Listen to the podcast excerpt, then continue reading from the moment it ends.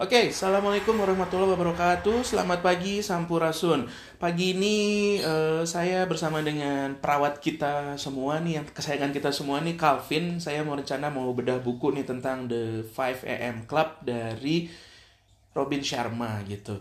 Oke, Calvin, apa kabarnya nih Calvin pagi ini nih? Ya, selamat pagi buat semuanya. Woi, ini tarik banget nih. Apa yang lagi semangat banget di pagi-pagi Lagi ini? semangat dan semangat pagi. Kenapa semangat ya? Apa baru selesai sarapan atau gimana nih? Baru beres sarapan.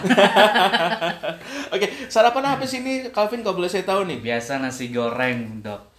Oh, nasi goreng ini. Iya. Nah, ini nih eh, karena kita kan eh, pagi ini kita akan ngebahas nih buku tentang eh, The 5 AM Club ini. Artinya adalah mungkin kalau diterjemahin ke dalam bahasa Indonesia klub klub jam 5 pagi gitu. Oh, iya. Nah, nih, pagi-pagi bangun jam berapa nih Calvin? Kalau pagi-pagi bangunnya kadang-kadang jam 4, jam setengah 5. Uh, jam 4 gitu. Iya. Oh, mungkin yang teman-temannya lu belum tentu bisa bangun jam 4 nih gini. Jam 4 Karena pagi. udah kebiasaan waktu di asrama juga, Dok. Ah. Karena udah terbiasa waktu di asrama kurang lebih enam tahun. Mm-mm. Jadi sekarang diduplikasikan sampai kuliah juga. Ah, alhamdulillah Jadi, puji Tuhan. Sampai sekarang ya udah terbiasa. Oke, ada nggak sih eh, kelebihan nih eh, orang yang biasa dibangun pagi hari jam 4 sama orang yang mungkin eh, biasa bangun jam 6 atau mungkin jam setengah 7 nih? Ada nggak perbedaannya nih? Nah, yang perbedaannya bangun jam 4, jam setengah 5 atau jam 6 itu Nah, kalau Calvin menurut saya ya yang yang saya alami secara pribadi, jam 4 itu sangat-sangat happy ya. Ya. Karena kenapa? Satu, kalau Calvin setiap pagi itu kan ada lapangan ya di Ya. kosan kontrakan itu ya pagi-pagi itu jam setengah lima saya menghirup udara segar dulu ya Ah, Nah, itu yang sangat-sangat yang membuat Calvin juga pernapasan melatih ya. Ya. Nah, itu mengharap dan itu ucap mengucapkan syukur ya. Iya. Itu yang paling priori- prioritas dulu. Nah, se- setiap hari itu saya melakukan bahwa setiap jam 4 jam setengah 5 itu saya sebelum saya beraktivitas dulu dan saya melakukan eh, prioritas yang pertama adalah mengucapkan bersyukur sesuai dengan keyakinan masing-masing. Iya. Nah, eh, terus keduanya itu set- setelah udah beres itu baru olahraga sedikit atau menghirup udara segar ya. Iya. Nah, setelah itu nanti pas jam 5 at- sampai jam setengah 6 saya melakukan aktivitas seperti masak ya untuk keperluan satu hari itu. Mm-mm. Nah, setelah itu nanti baru siap-siap untuk bisa untuk kerja. Ah, luar biasa sekali ini. Jujur saya eh, cukup bangga sekali gitu. Eh, ya tidak heran juga gitu teman-teman pun juga mungkin bisa melihat nih Calvin mungkin orang apa ya di klinik ini yang yang lumayan rajin. Bahkan saya bilang sangat rajin sekali gitu pagi-pagi Iya, setengah tujuh sudah ada di kantor untuk eh, menerima pasien. Terus eh, jam 9 dia ba- eh, balik lagi ke kosan. Nah, sebenarnya kalau setelah balik ke kosan itu ngapain biasanya? Nah, kalau setelah balik ke kosan otomatis kan secara eh, siklus untuk istirahatnya kan ber- berarti kurang. Ya. Karena otomatis kita harus istirahat itu polanya harus 7 jam ya. Berarti kami itu kurang satu jam setengah. Mm-mm. Nah, otomatis saya mengambil waktu itu untuk istirahat Ya. dari jam 10 sampai jam 1. Baik. Nah, jam 1 sampai jam 3, jam setengah 2 sampai jam setengah 4 itu olahraga. Hmm. Itu udah rutin itu karena di sana ada lapangan tenis meja sama badminton ya. Ya. Nah, jadi ngambil alternatif aja tenis meja. Ya. Nah, itu setiap hari itu udah rutin. Hmm. Nah, kenapa saya setiap hari itu semangat? Karena ya itu tadi kebugaran jasmaninya cukup dan kesehatannya pola makannya juga bagus sehingga eh, sistem imunnya pasti kuat. Ah, Oke, baik.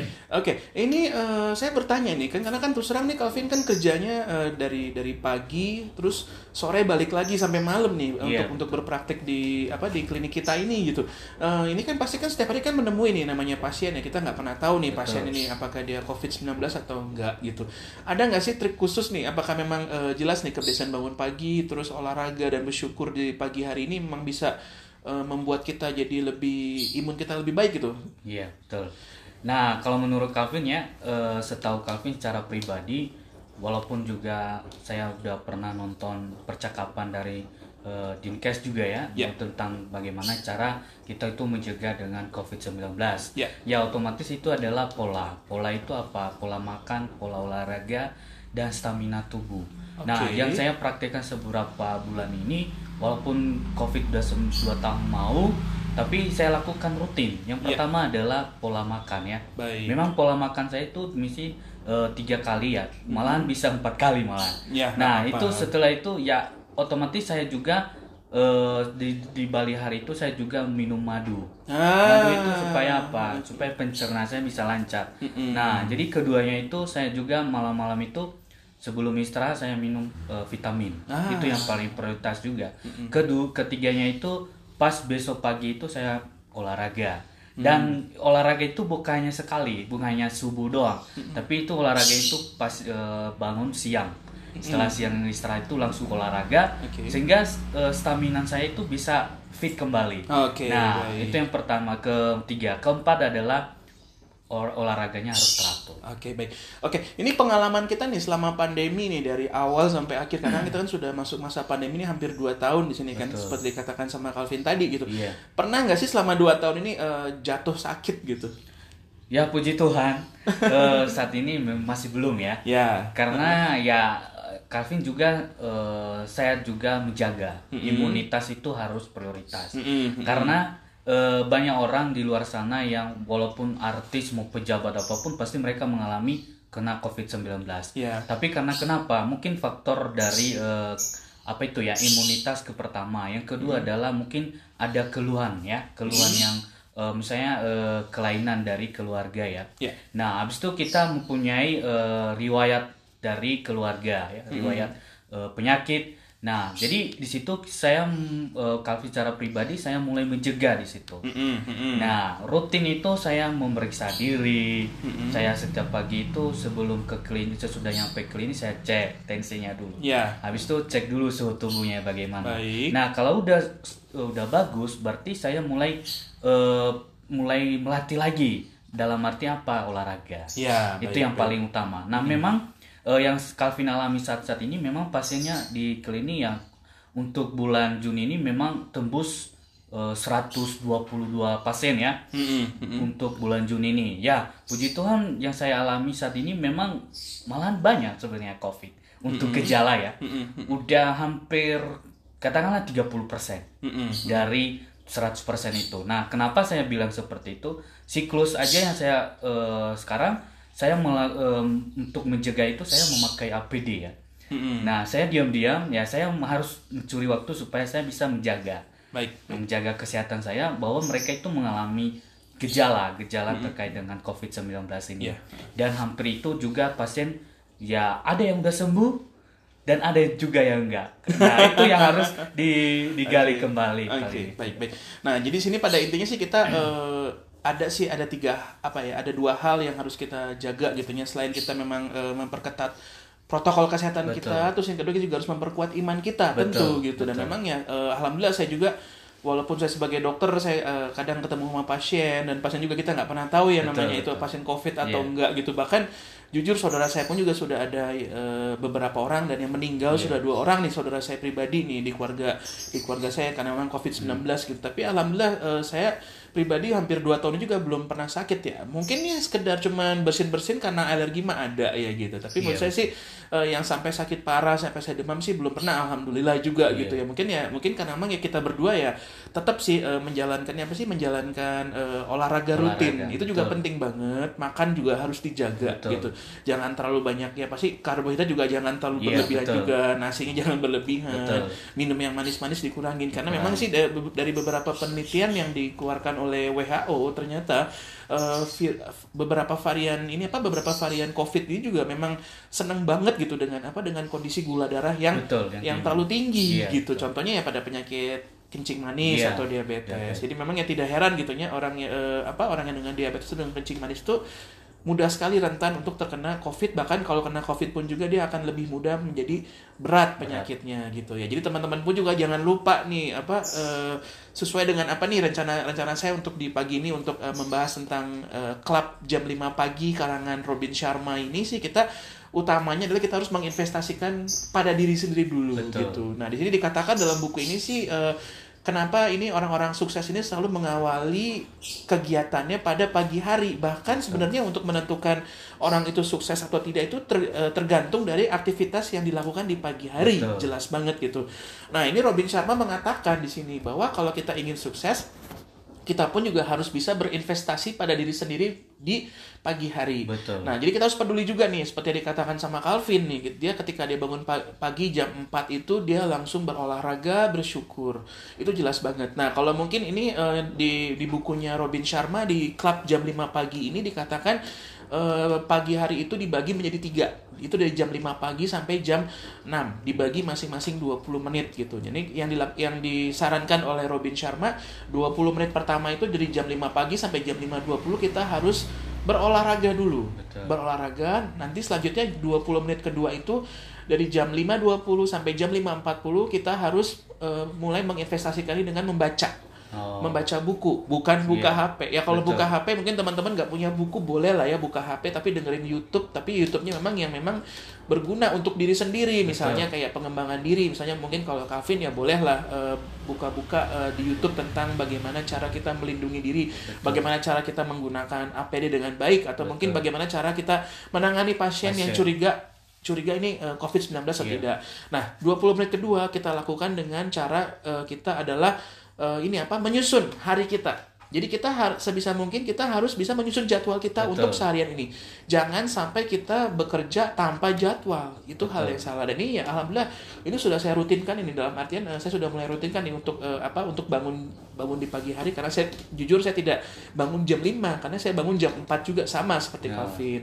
Saya biasanya dibangun uh, pagi hari saya uh, mulai dengan mungkin ya uh, kalau mungkin di uh, kepercayaan Calvin ya dengan cara berdoa dan bersyukur Betul. ya saya mungkin memulai dengan tahajud di pagi hari. Betul. Setelah tahajud saya langsung lari. Biasanya saya bisa sampai setengah jam atau mungkin kalau saya lagi apa uh, saya pikir lagi galau ya mungkin saya perpanjang nih waktu apa waktu lari saya sampai satu jam gitu bahkan sampai 300 sampai 500 kalori saya per hari oh, untuk saya bakar mantap. di apa di treadmill gitu untuk lari. Nah, selanjutnya saya mulai membaca gitu. Membaca saya jarang gitu buka HP karena menurut saya kalau HP itu sumber apa ya? uh, distraksi atau mungkin kita gampang teralihkannya tuh besar sekali gitu. Mungkin kita ketika kita buka HP ada notifikasi nih tentang uh, Atta Halilintar misalnya gitu ya. Mungkin ada notifikasi apa pun lah nggak Atta Halilintarnya mungkin uh, yang kurang penting untuk apa pengembangan diri kita. Jadi saya uh, saya lebih suka baca buku tentang ilmu bisnis atau mungkin ilmu finansial atau mungkin bahkan ilmu tentang kepemimpinan. Saya makanya saya lebih suka buku karena menurut saya buku tuh ya memang tidak ada distraksinya gitu. Jadi kita tidak gampang terdistraksi. Nah, mungkin teman-teman pun juga ya, teman-teman pun juga harus tahu bahwasanya mungkin eh, ke apa ya, rata-rata manusia Indonesia itu atau warga Indonesia itu meluangkan waktu secara statistik dua jam untuk sosial media. Betul. Dan hampir itu. bukan bukan bukan dua jam bahkan lebih, lebih gitu ya. Mungkin dia hanya sekedar buka YouTube ya mungkin lebih banyak mungkin ketika dia apa berbuka sosial media mungkin dia me, apa ya mem, ya membuka-buka hiburan yang tidak tidak salah juga Betul. gitu tetapi kita juga harus bisa menyeimbangkan diri jangan kita uh, cuman buka hiburan-hiburan aja mungkin hiburan tentang gosip lah apalah itu buat tapi disimbangkan juga dengan ilmu-ilmu yang yang yang apa untuk mengembangkan yeah. diri kita gitu mungkin ilmu tentang pengembangan diri bagaimana kita bisa lebih bersyukur bagaimana kita bisa uh, belajar uh, bagaimana kita mengatur keuangan misalnya yeah. seperti itu jadi ya sar saran saya sih uh, jangan anda uh, hanya buka hiburan aja gitu karena terus kalau kita terlalu lama buka hiburan tentang sosial media misalnya contoh tentang gosip tentang berita-berita yang enggak apa yang mengerikan nih di bidang COVID-19 misalnya banyak berita yang misalnya nih contoh nih angka kenaikan kasus gitu. Nah, itu yang membuat kita jadi mudah stres. Makanya makanya tidak tidak salah gitu apa uh, laporan terakhir nih uh, kasus di apa kasus orang dengan gangguan jiwa nih di Rumah Sakit Cisarua Cimahi. Ya itu ternyata meningkat. Kenapa? Karena salah satunya pencetusnya adalah terlalu banyak main hmm, sosial media, media gitu. Ya, makanya ya mungkin uh, salah satu kenapa kita menjadi tidak kurang produktif karena mungkin kita terlalu banyak nih buka-buka sosial media gitu. Betul. Memang jujur nih sosial media bikin kita penasaran nih pengen buka lagi, pengen buka lagi, pengen yeah. buka lagi. Kenapa? Karena memang itu ada pengaruh dopamin di otak yeah. kita. Jadi setiap kali ada notifikasi baru tentang berita apa pun wah ini langsung dopamin tes muncul di di kepala kita jadi kita buka lagi eh muncul notifikasi muncul baru lagi. muncul dopamin lagi nah jadi saking banyaknya dopamin inilah kita bisa menyebabkan kita jatuh dalam masalah, masalah stres. Nah, stres lama-lama juga jadi dengan gangguan jiwa seperti itu. Jadi teman-teman pun juga pastiin sih teman-teman eh, bangun pagi hari ya jangan jangan apa jangan sibuk buka sosial media dulu gitu. Bahkan saya pun juga mencoba mendisiplinkan diri tidak membuka HP sampai jam 6 atau jam 7 pagi gitu. Jadi saya bangun pagi hari saya benar-benar saya investasi ke diri diri saya sendiri termasuk yang seperti dilakukan oleh Calvin ya olahraga bersyukur dan mungkin ya uh, bolehlah uh, kita baca buku boleh bermeditasi yoga pun boleh seperti yeah, itu siap. gitu oke mungkin teman-teman di sini mungkin kita bisa lah mengikuti pola hidup kita ya insya Allah saya tidak tidak memberikan jaminan nih ya kalau kita rajin olahraga di pagi hari kita tidak jatuh sakit tidak ada jaminan yeah, tapi betul. tapi setidaknya kita mengurangi risiko mengurangi. kita dengan cara yeah. meningkatkan imun tubuh kita di sini gitu oke teman-teman sekian aja dulu mungkin apa pun yang uh, teman-teman lakukan di pagi hari pastikan teman-teman dahulukan atau prioritaskan untuk diri sendiri dulu Betul. baru orang lain jadi yeah. jangan dalam ah, jangan misalnya contoh nih ibu-ibu nih ah saya sibuk nih uh, harus masak harus nyiapin buat anak saya yeah. ya bangun lebih pagi dikit lah lebih pagi dikit nah bagaimana cara kita bisa bangun lebih pagi ya caranya kita lihat tidur lebih awal oh, nah bagaimana cara kita bisa tidur lebih awal mungkin bisa dicontoh dengan cara saya gitu mungkin cara saya mungkin jam 8 saya bisa sudah stop buka HP karena apa? Karena HP itu menimbulkan distraksi gitu untuk yeah. kita uh, apa ya uh, tidur kita jadi lebih lebih lama. lama. Nah makanya sudah pada intinya cara yang paling gampang adalah jangan main-main HP sudah balikin HP-nya kalau perlu dimatiin nggak jadi masalah gitu yeah, sih. Betul. Matiin HP-nya dari jam 8 sampai jam 9 jadi sehingga insya Allah kalau memang sudah tidak kena tidak keracunan sama HP yeah. ya jam 9 juga sudah mulai ngantuk yeah. dan yeah. tidur agar kita bisa bangun lebih di pagi hari yeah. gitu sih. Oke, baik teman-teman semua, kalau memang ada yang ingin ditanyakan, boleh lah ya langsung japri saya atau mungkin boleh uh, langsung telepon saya gitu ya. Oke, terima kasih Calvin sudah saya ditemani okay. pagi hari yang sudah Sama -sama berbagi. Oke, yeah. semoga kita semua bisa lebih baik lagi di masa pandemi Amin. ini. Wassalamualaikum warahmatullahi wabarakatuh.